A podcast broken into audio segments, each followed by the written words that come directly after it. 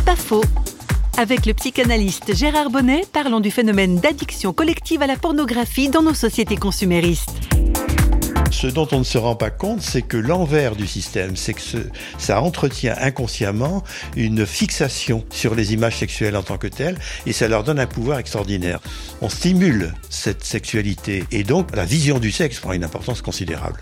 Les images sexuelles entretiennent cette euh, addiction au niveau collectif, sans qu'on s'en aperçoive. C'est-à-dire qu'au fond, les jeunes qui arrivent dans ce monde actuel sont tellement enrobés, j'allais dire, saisis par ce culte de l'image, que comme ils sont en pleine mutation sexuelle, l'image sexuelle est très importante pour eux, ils vont se précipiter là-dessus. Je veux dire qu'il y a une espèce de, dévalorisation comme ça du sexe parce qu'il est super utilisé à des fins commerciales.